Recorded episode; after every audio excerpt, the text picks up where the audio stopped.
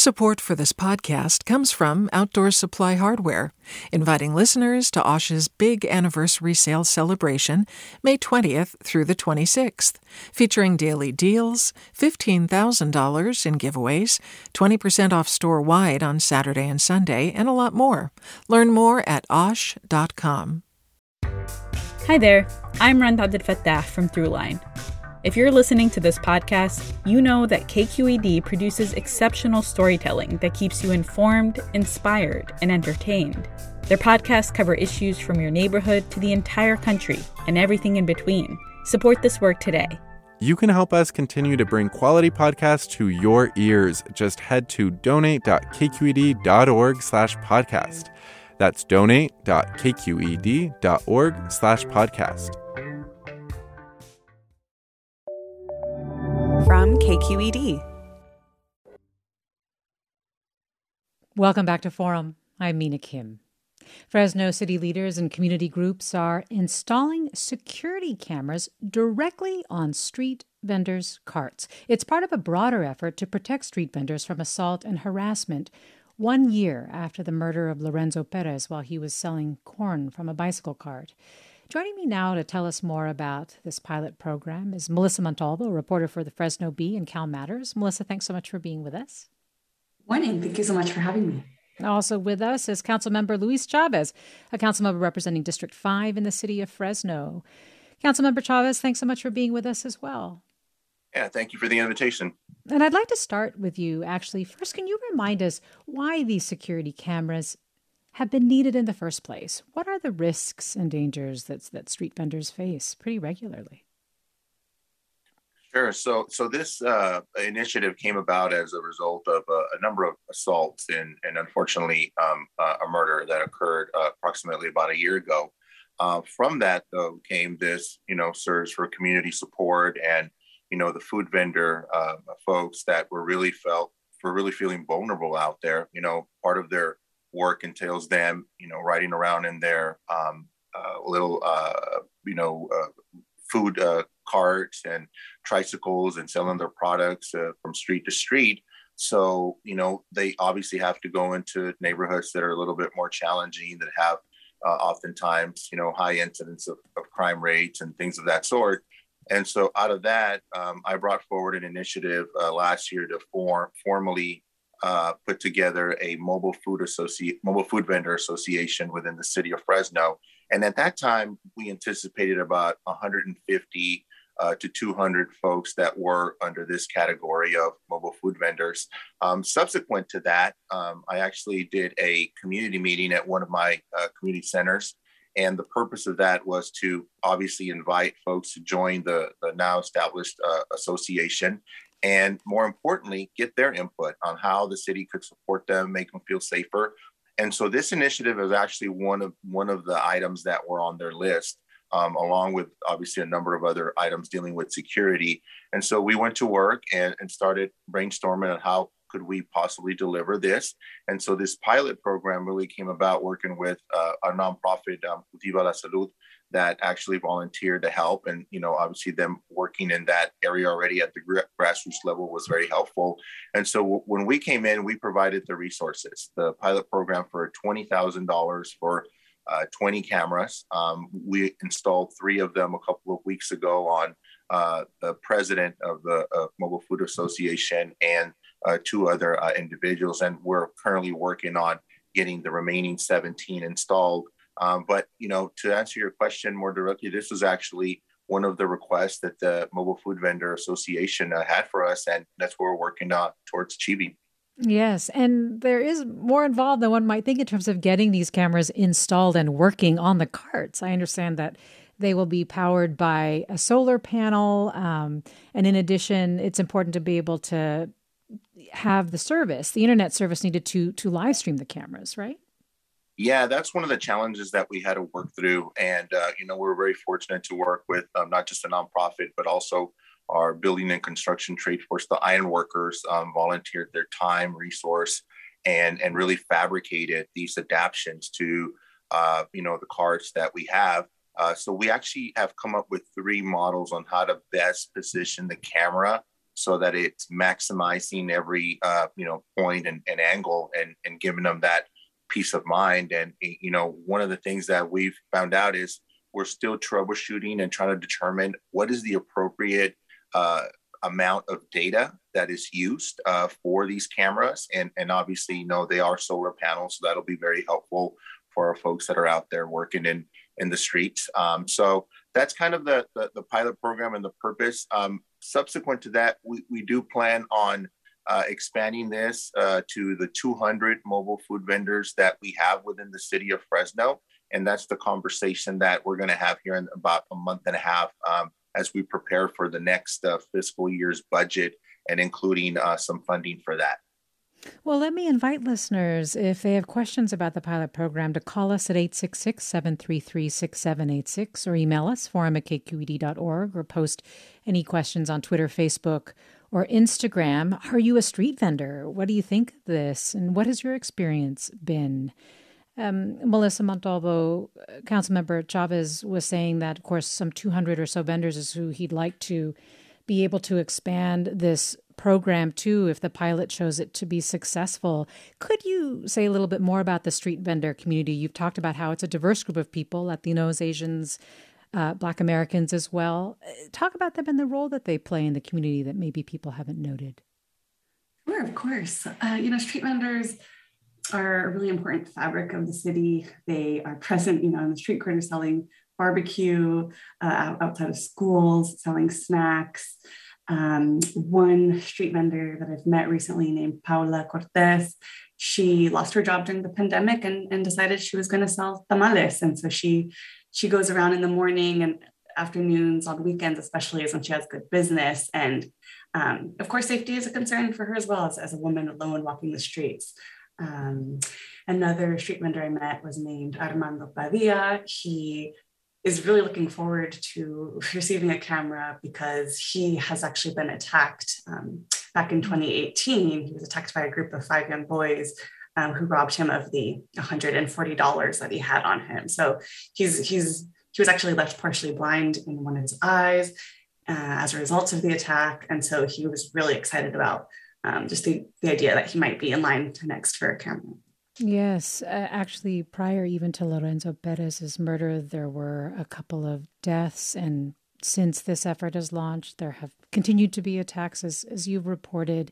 Um, and one of the things that you noted is that city leaders and vendors that you spoke with hope that um, this camera effort, this association, will increase trust and communication between the vendors and the city and the police. Can can you talk about what kinds of issues there were in terms of having that trust? Sure. Um, so city leaders have told me that, you know, the this effort is really part of a bigger um, a bigger push to strengthen trust and communication with city leadership and police with street vendors. Um, in the past, street vendors might not have felt comfortable calling and reporting any crime or, or assaults or robberies because whether, you know, they might not have had proper business license, might not have um, documentation that to be in the country. So there's there's other fears and factors that that that play into their decisions about whether or not they'll call the police. Um, and so in the announcement of this new initiative, Um, you know, there, there were police deputies present, Mark Salazar, who just expressed, you know, we're here for you. We're gonna, we're gonna be supporting street vendors. Um, we'll, you know, we're working for you, and we want you to come to us if, if there's any crimes. Um, and, and this, the cameras will make sure um, that police have enough information um, on the incidents that so they can keep food vendors safe. So um, part of the issue that Um, Ashley Rojas of Barrios Unidos told my colleague Nadia Lopez was that street crime uh, against street vendors was underreported in the past because A, they were they were not going to the police to report them, and B, there just wasn't enough information. So, so the cameras will play a crucial role, advocates say, in, in kind of closing that gap. Support for Forum comes from San Francisco Opera. Set ten years after a school shooting, the critically acclaimed opera Innocence takes us into a complex emotional journey where our understanding of innocence and guilt is constantly upended. Kaya Sarriaho's ethereal score collapses the past into the present as a community of survivors grapple with how to move forward. Don't miss the highly anticipated American premiere of Innocence, June first through twenty-first. Learn more at s f opera dot com. We've all got those parts of our house where the internet just won't go. Well, if you had wall-to-wall Wi-Fi from Xfinity, you could worry less about dead spots. Because with wall-to-wall Wi-Fi from Xfinity, you get fast speeds, reliable connection in every room, and power for all of your devices, even when everyone's online. That's wall-to-wall Wi-Fi, only with Xfinity. Restrictions apply. Not available in all areas. Actual speeds vary. We're talking with Melissa Montalvo, reporter for the Fresno Bee and Cal Matters, and Luis Chavez, a council member representing District five in the city of Fresno. We're talking about a new program in Fresno to protect street vendors a year after the killing of Lorenzo Perez, a Fresno street vendor who was murdered in April of twenty twenty-one while selling corn. eight six six, seven three three, six seven eight six is the number to join the conversation. Get in touch on Twitter, Facebook, or Instagram. Email us, forum at k q e d dot org. What are your questions about the efforts in Fresno? If you're a street vendor or no one, what has the experience been like? Um, Councilmember Chavez, you said earlier, of course, that the cameras are just one part of bigger things that this this new sort of association that was created um, is trying to do. And, and when we did a segment on Forum last year, this was right at the time when the city was just forming that city-sponsored street vendor association that you championed. And so can you tell us, in addition to the cameras, what are the other areas that you're really focusing on? What are you hearing from street vendors as their biggest needs? Yeah, no, and, and you know, I think Melissa from the Fresno Bee did a really great job of, of capturing the sentiment of mobile food vendors, and, and she's right. Um, that first meeting that we had at the community center, we had approximately one hundred uh, mobile food vendors that showed up, and we were actually able to register and allow them to, you know, get their uh, business license uh, in order, and we created a one-stop shop for them to have that ability to do that and subsequently have that peace of mind, so that they wouldn't have to worry about, hey, I don't have a business permit, I don't have a license, or you know, things of that sort. Um, the other component to this was to take that a, a one step further, uh, and that's what I think the the more important, um, sustainable, long term uh, goal is for this, and that's to really bring them into the city of Fresno and build that bridge, because that there was a lot of stigma associated with Uh, government and city of Fresno, specifically with our code enforcement department that would oftentimes fine them or, uh, you know, at, at, at sometimes confiscate some of their products. Um, and so what we wanted to do is, is obviously, you know, flip that, uh, do a one eighty and embrace them, because they are an important part of not just our culture, but our small business community. Um, I don't think a lot of folks understand just how much of, of, of economic development they help. Um, and every dollar that, you know, folks use to support them goes right back into our economy. So we felt that we should make them part of our, you know, support our small business initiative too, where in the past, because they didn't have their paperwork in order, they couldn't qualify for a lot of the small or micro business grants that were in the amounts of two thousand dollars, five thousand dollars, or ten thousand dollars. And so now that they'll actually be able to qualify that. So it's part of that bigger push on, on, on not just saying, hey, we support our mobile food vendors, but actually putting our, our money where our mouth is.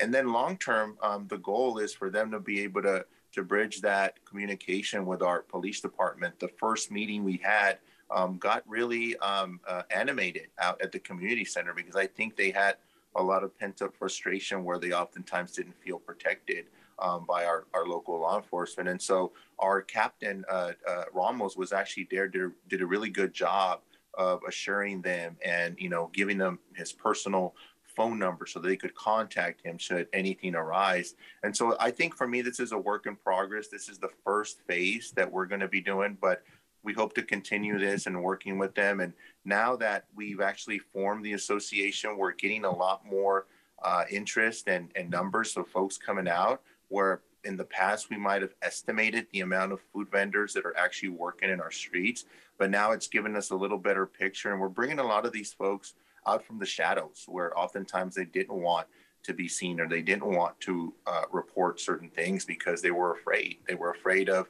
you know, either being deported or getting a fine or things of that sort. And so we're chipping away at that. And I really see this as, as an, an opportunity for the city to turn the page and, you know, change the way that they approach our mobile food vendors, because they are important to our community. And at the end of the day, they're just trying to make a living for them and their families. We're talking about efforts to protect mobile food vendors, and you're listening to Forum. I'm Mina Kim. Well, Steve asks, who can review the videos? How long are they retained? Is facial recognition applied? And is audio also recorded? I imagine these are some considerations, uh, Luis Chavez? Yeah, so the, the, that's one of the, the the issues that we're working through with the pilot program. As it is now, they obviously have the, the camera. They'll have the camera installed. They'll have the data package that automatically uploads these images to the cloud. Um, they're the ones that have access to this um, as of now. So this isn't accessible by the police department. Obviously, if there's an incident or, you know, a robbery or anything or things of that sort, um, they would obviously provide, you know, access um, to that, to those images. But what's happened is um, a lot of the mobile food vendors obviously are now sharing that with their family members. So a family member can actually see, you know, where they're working and and monitor their monitor that in real live time. And, you know, and that's a, that's one of the things that we wanted to accomplish, to have have them have that peace of mind. And then more importantly, one of the reasons that we really wanted to communicate this to our, our residents and the public at large is we're hoping that this will be a deterrent for anybody that is thinking about robbing or assaulting or in any way harming our, our food vendors, that they think twice, because they'll know that their image is going to be captured and they're going to be prosecuted. Melissa, Councilmember Chavez was talking about the economic uh, benefit of street vendors. Also, just in terms of healthy food access, right? That was something you noted. Absolutely. Uh, Viva Islas, uh, head of Cultiva La Salud, which means cultivating health, um, is one of the partners on the pilot program. And uh, during the announcement, she just emphasized that street vendors have a really important role in getting fresh fruits and vegetables into communities that are often food insecure, or maybe don't have easy access to, to grocery stores and fruits and vegetables and things like that. So in addition to the economic contributions, there are some real health and nutrition contributions they, they provide as well. And the city is building a commercial food kitchen? Yes, the city leaders have put five million dollars into a commercial kitchen. Um, Cultiva La Salud is also working on uh, gathering um, feedback, holding uh, roundtables and uh, listening sessions with food vendors, just to understand what kind of foods they're making, how this kitchen can best serve them, and just get it kind of looping them in so they know that this is a resource available to them. So this is a kitchen where they could prepare the food that they are going to sell. Councilmember Chavez, you're really hoping that this is a model, not just for California, but for the rest of the country. Things like this really don't exist. Yeah, you know, a part of the of the of the research that we did, we wanted to see if there were any other cities that were doing this, and when we couldn't find any. And you know, obviously through our networks, we we we searched high and low, and so we were like, well, okay, if if nothing's out there, then. then let's build a model that other cities can can replicate, you know, with regards to providing them support, with regards to providing them, you know, qualifying them for small business grants, and more importantly, for bridging that gap of trust and, and building that relationship with mobile food vendors.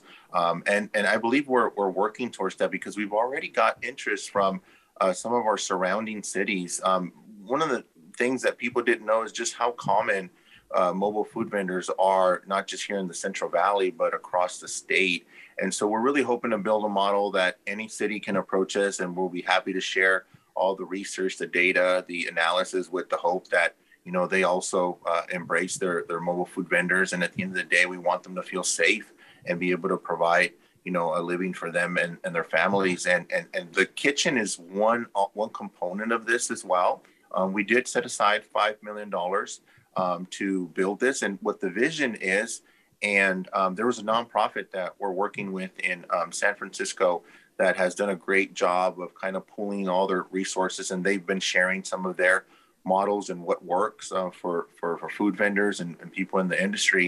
And so what we hope to have there as, as a vision is a one-stop shop where anybody that is uh, interested in being a mobile food vendor in our community can go there, can register their business, can, you know, secure the the, the paperwork that they need, and also um, get their um, uh, county health uh, permits um, issued and approved in one location, so that they don't have to be dragging their equipment um, to another, you know, facility um, with the county. And um, I've been in conversations with our county folks, and they are one hundred percent supportive of that. That would streamline their um, models as well. And so that's really the goal, to have this one-stop shop for them where they can come and prepare their food, but also um, have that component of, you know, having the ability to get all their paperwork and health permits in order.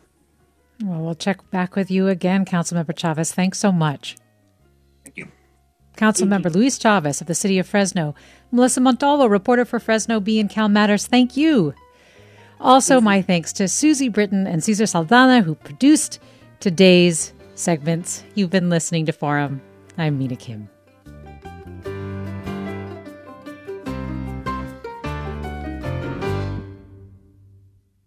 Funds for the production of Forum are provided by the members of K Q E D Public Radio, the Germanicos Foundation, the Generosity Foundation, and the Heising-Simons Foundation. Support for Forum comes from San Francisco Opera. Set ten years after a school shooting, the critically acclaimed opera Innocence takes us into a complex emotional journey where our understanding of innocence and guilt is constantly upended. Kaya Sarriaho's ethereal score collapses the past into the present as a community of survivors grapple with how to move forward. Don't miss the highly anticipated American premiere of Innocence, June first through twenty-first. Learn more at s f opera dot com. We've all got those parts of our house where the internet just won't go. Well, if you had wall-to-wall Wi-Fi from Xfinity, you could worry less about dead spots. Because with wall-to-wall Wi-Fi from Xfinity, you get fast speeds, reliable connection in every room, and power for all of your devices, even when everyone's online. That's wall-to-wall Wi-Fi, only with Xfinity. Restrictions apply. Not available in all areas. Actual speeds vary. All over the country, we need to improve reading in Wisconsin. Schools are changing the way they teach reading. I'm calling for a renewed focus on literacy. We have gotten this wrong in New York and all across the nation. And it's happening because of a podcast. I think your podcast has changed my life. And I'm going to share this podcast with everyone I meet. Sold a Story investigates how teaching kids to read went wrong. New episodes of Sold a Story are available now.